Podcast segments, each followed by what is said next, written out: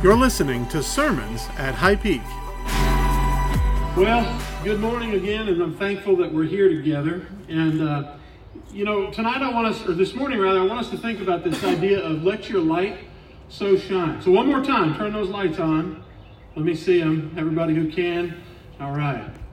Let your light so shine before men that others may see your good works in heaven and glorify your Father. The Bible is just filled with the idea of light.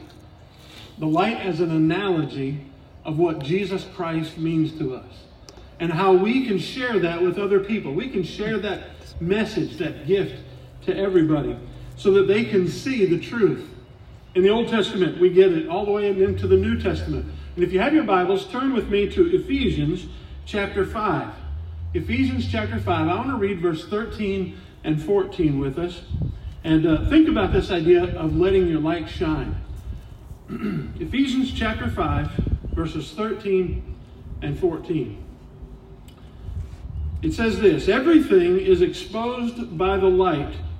Everything exposed by the light is made visible. For what makes everything visible is light. Therefore, it is said, Get up, sleeper, and rise up from the dead, and Christ will shine on you. Now, that first part, he repeats it. He says it one way and then flips it and says almost the same thing, just backwards. Everything exposed, exposed by the light is made visible. For what makes everything visible is light. He repeats it as an emphasis to show us how important it is that we let our light shine. The light makes things visible. And if it's going to be visible, it will be because of the light.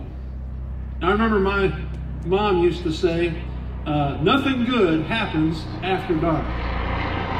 Everybody wave at the nice helicopters. They seem to come over an awful lot, right in the middle of everything.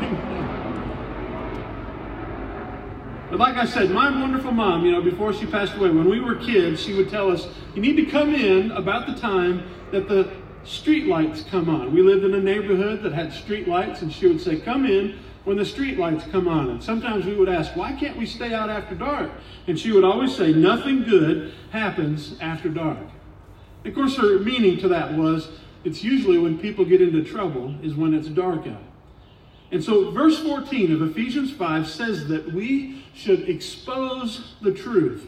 We should expose everything through the light by living out the light. And so that's the first thing we need to understand is turn on your light.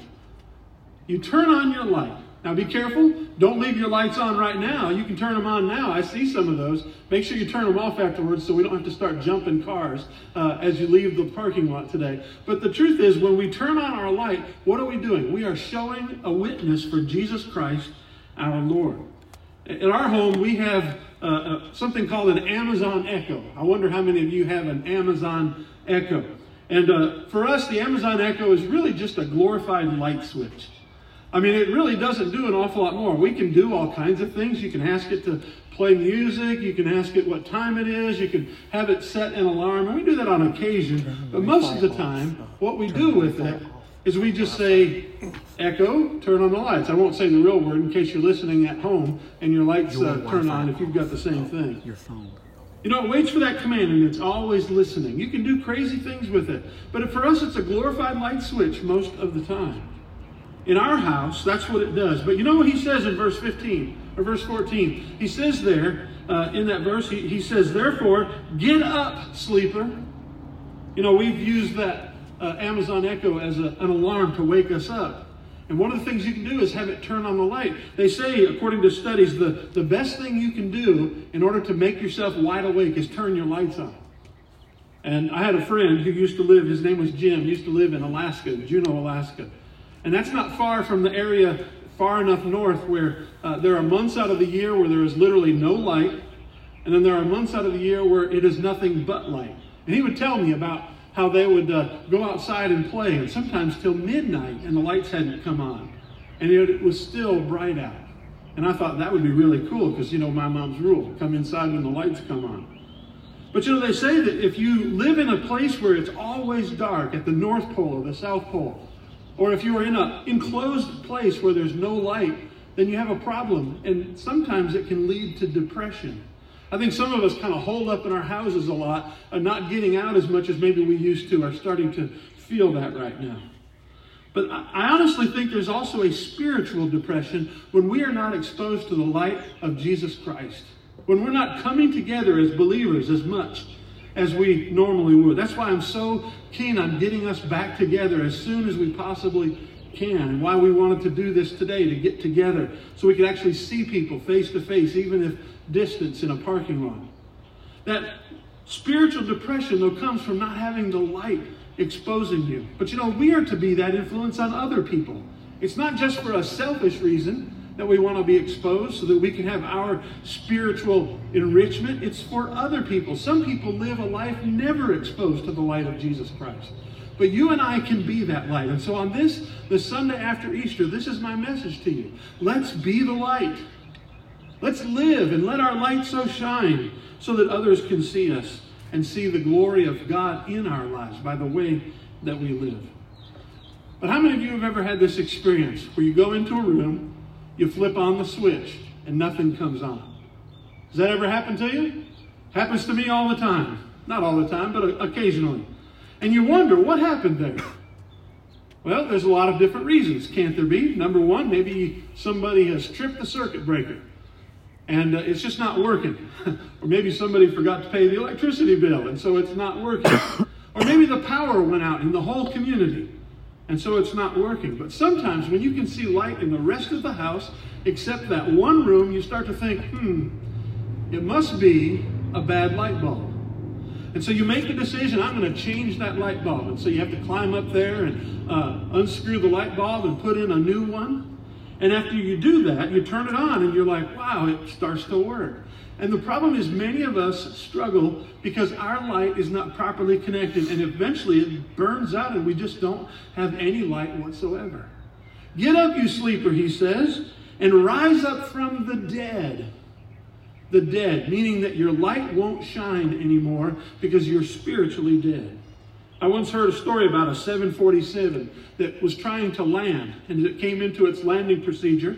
You know, they one of the things they have to do is they have to put down their uh, landing gear. You know, the, the wheels that come out below the plane so that they can land safely on a runway. And as they did that, the button showed that it was not out, that it hadn't been lowered, and they would have to land on the belly of the plane if that wasn't working properly. So they looked at it and they thought, well, how can we know? And so they tried it again and it still didn't work. And they reset some things on the computer and it still didn't work. And they wondered, are we going to have to have a crash landing? And before they were willing to do that, they called in the tower and they had a plane that was somewhere nearby run up a little bit close so they could see. Maybe what it was is the landing gear was down, but the light just didn't work. And that's what it turned out to be. Sometimes that happens. The light just doesn't work your light in your room, a light on something necessary, like a plane's landing gear. And even more important, the light of Jesus in your life. Is your life dead? Are you spiritually dead? Is there no light shining? Paul says, Rise up from the dead. In other words, renew that commitment. When he's using this verse, he's really quoting a bunch of different Old Testament passages. Scholars believe that he's pulling from phrases in popular Old Testament passages, some of them from Isaiah. And here's one of them Isaiah chapter 52, verse 1. That's a very important passage, and we'll talk about that in a minute, but let me read it for you. Isaiah 52, 1 says, Wake up, wake up, put on your strength, Zion. Put on your beautiful garments, Jerusalem, the holy city. For the uncircumcised and the unclean will no longer enter you. There's a lot in that passage, but the first part, he says it twice. Wake up, wake up. And that's what he's pulling into this verse from this, into the Ephesians verse from this passage, saying, Wake up or rise up. It's the same phrase in the Greek translation of the Old Testament as is used in Ephesians. That idea of waking up, it's a euphemism in Scripture for a resurrection for coming back to life. We hear it used in the New Testament. For example, in 1 Thessalonians, Paul talks about the dead in Christ will wake up from a sleep. Well, you know what? Sometimes we are spiritually dead. We are spiritually asleep. And I want to know do you think that your life is spiritually dead? I believe that the church in America has been essentially spiritually dead. For a long time, we've been spiritually dead. And I wonder if what's going on right now is God's attempt to, to sort of shake us up and to wake us up and say, Rise up, wake up, get up. Church, it's time for us to have a revival. Now, we pray for it, we hope for it. We want to see God send a great revival into our souls and into our churches, our community, and our country. But you know, we have to put ourselves in a position for God to do that. And that happens through the glory of Christ shining through people who are being obedient and faithful to Jesus and letting their light shine before men. Are you doing so? If your light is burned out, if your headlight is broken, as we had happen to us one time, one, a lot of times that happens, but I remember one time when we were still living in Kentucky, we're driving along the road, and all of a sudden we see a deer, and it comes down and jumps over the road, and the, the very front tip of Barb's Chevy Celebrity, 82 Chevy Celebrity, hit that deer, and it broke the headlight in the front driver's side corner. We had to get it replaced. Sometimes our life is broken because of sin in our lives or because of some crisis in our lives. Some of you might feel broken right now. But that's not a time to give up on God. That's a time to reconnect with God, to repair that light so that you can have a spiritual resurrection in your life. Isaiah 52 1, again, I just read it. I'll read it one more time. He says, Wake up, wake up, put on your strength. Your strength comes from the Holy Spirit. And he's talking about that. It's almost like a, an analogy of clothing. Put on something. And what does he say? Put on your beautiful garments, Jerusalem, the holy city, for the uncircumcised and the unclean will no longer enter you. That uncircumcised, that unclean, that's a, an allusion to people who have never put their life into the hands of God into a covenant relationship. You know, the Jews entered into a covenant relationship on the eighth day of a baby's, after a baby boy's birth, he would be circumcised. Why? To show that he was connected to the community of faith as the, the uh, followers of, of God in the Old Testament covenant. And many of them, if they didn't do that, then they would be punished, and God would look down upon them. He, he actually was going to uh, punish uh, Abraham's offspring because of that. And the fact is that, that when God says that we should wake up, we should rise up, and we should put on our garments because the uncircumcised will never come in. He's talking about the end of time. There's going to be a time where it's no longer going to be possible for new people to enter into the fellowship of the faith. When is that? At the second coming of Jesus Christ. In the book of Revelation, he takes this same idea. He talks about the church putting on its beautiful garment ready for the bridegroom to come. Are you ready for Jesus to return? As I look at all the things that are going on, we look at the world and you wonder, are the end times coming very soon? You know, just recently, I thought about this. I thought, you know, how in the world could you ever see all the people in the world gathering around one figure like the Bible predicts will happen with the Antichrist? I mean, we can't even agree in one country who we should follow. How would every single country in the world get behind one figure? I was talking about this with a man named Chuck Campbell from the Baptist State Convention. We were having a conference call on the internet together this week. And he brought up this point. He said, Could you imagine if at the height of this pandemic, one person came up with the ability to cure it all at once? Do you think the world would get behind that person and follow them? I kind of have a feeling they would. If he could somehow prove it. Now, is that what's going to happen now? I don't know. Probably not, but it could. But what if we had an even worse pandemic? What if we had something that was so terrible that it could kill as quickly and easily as Ebola does, but was just as uh, catchy as this thing is? And then all of a sudden, one person who somehow found a way to bring a cure to the whole world, I believe the whole world would line up behind that person and begin to follow them. Could you see that happening? I think the, the groundwork is being set where it's possible that a figure like that could come. It's just a sign that maybe the end is coming sooner than you think it is. We often try to put that off to the end. Are you ready? Have you put on your garments? Is your light shining or is it dead? It might be time to turn on the switch. It might be time to change the dead bulb. But you know, it also might be a time to put in the right kind of bulb, the right kind of light. Have you ever changed out your lights you know, in the last number of years, people have been talking about getting rid of those old incandescent bulbs. And first we were putting in compact fluorescents. They said they would last forever. They don't. And now they're saying everybody put in LED bulbs. I don't know. I sometimes wonder if some bulb manufacturer came up with a good con job in order to get us all to switch our perfectly good bulbs. But whatever it is, they're saying it'll save you money. And so we did that here at the church in order to save money. And it's been saving us some pretty good money over the last couple years since we've been doing it. But as we live for Christ, we need to be living the right kind of life for Jesus Christ. We need to be shining the right kind of light. Did you know light has heat? It has a heat index. Some light is cooler and some light is warmer. Some light more orange color and some light is more white or more blue color. I don't know what the example of that is as the Christian life, but I know that we need to live a life that is drawing people into a relationship with Christ, and we do that with the right bulb, the light of love. The light of love. In verse 13 and 14 of Ephesians 5, let me read it one more time. Everything exposed by the light is made visible, for what makes everything visible? Therefore it is, is light. Therefore it is said, Get up, turn on your light switch, rise up from the dead, replace that dead bulb, and Christ will shine on you, the right kind of light, the light of Christ in your life. You know, the light of Christ will shine through you and in you if you reflect it properly. You realize that just a tiny little bit of light can dispel an immense amount of darkness. Just a little bit of love can put off a whole lot of hate. And that's what we need in this world.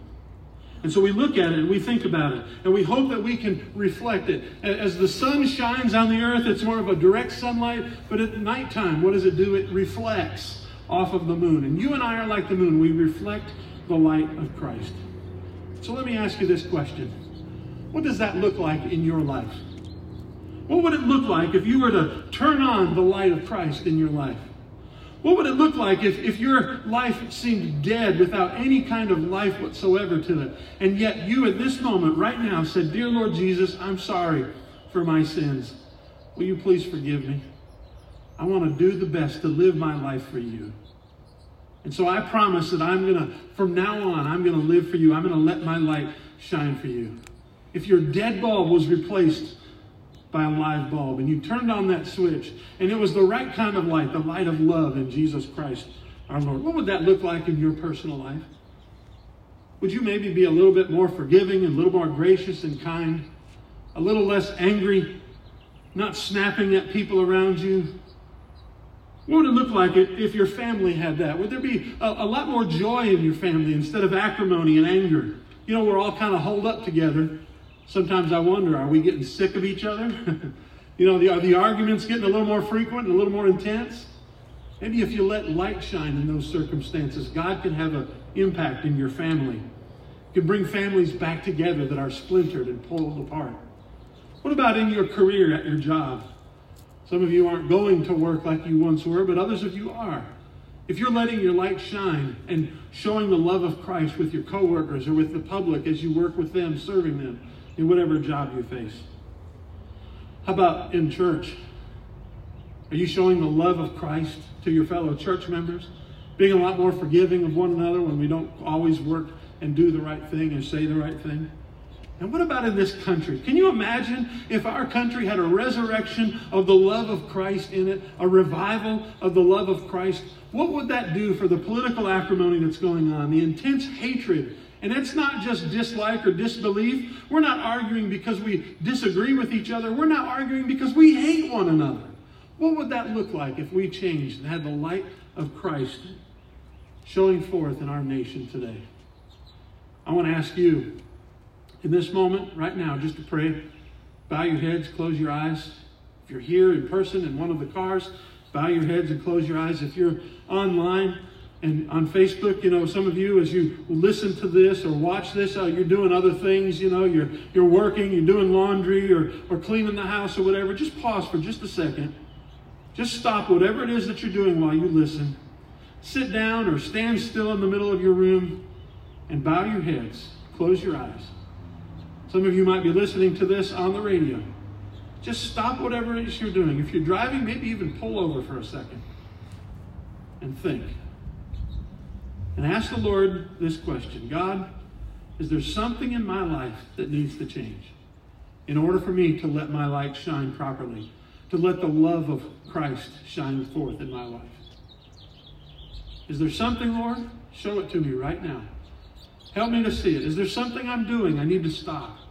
God, is there some way that I'm not uh, le- treating people the right way? Is there a person that I need to go to and tell them I'm sorry or tell them I forgive them? Lord Jesus, speak to our heart right now. Reveal to us any unclean spirit in us, any unclean way, any unforgiven and unrepentant sin, and help us to see and know.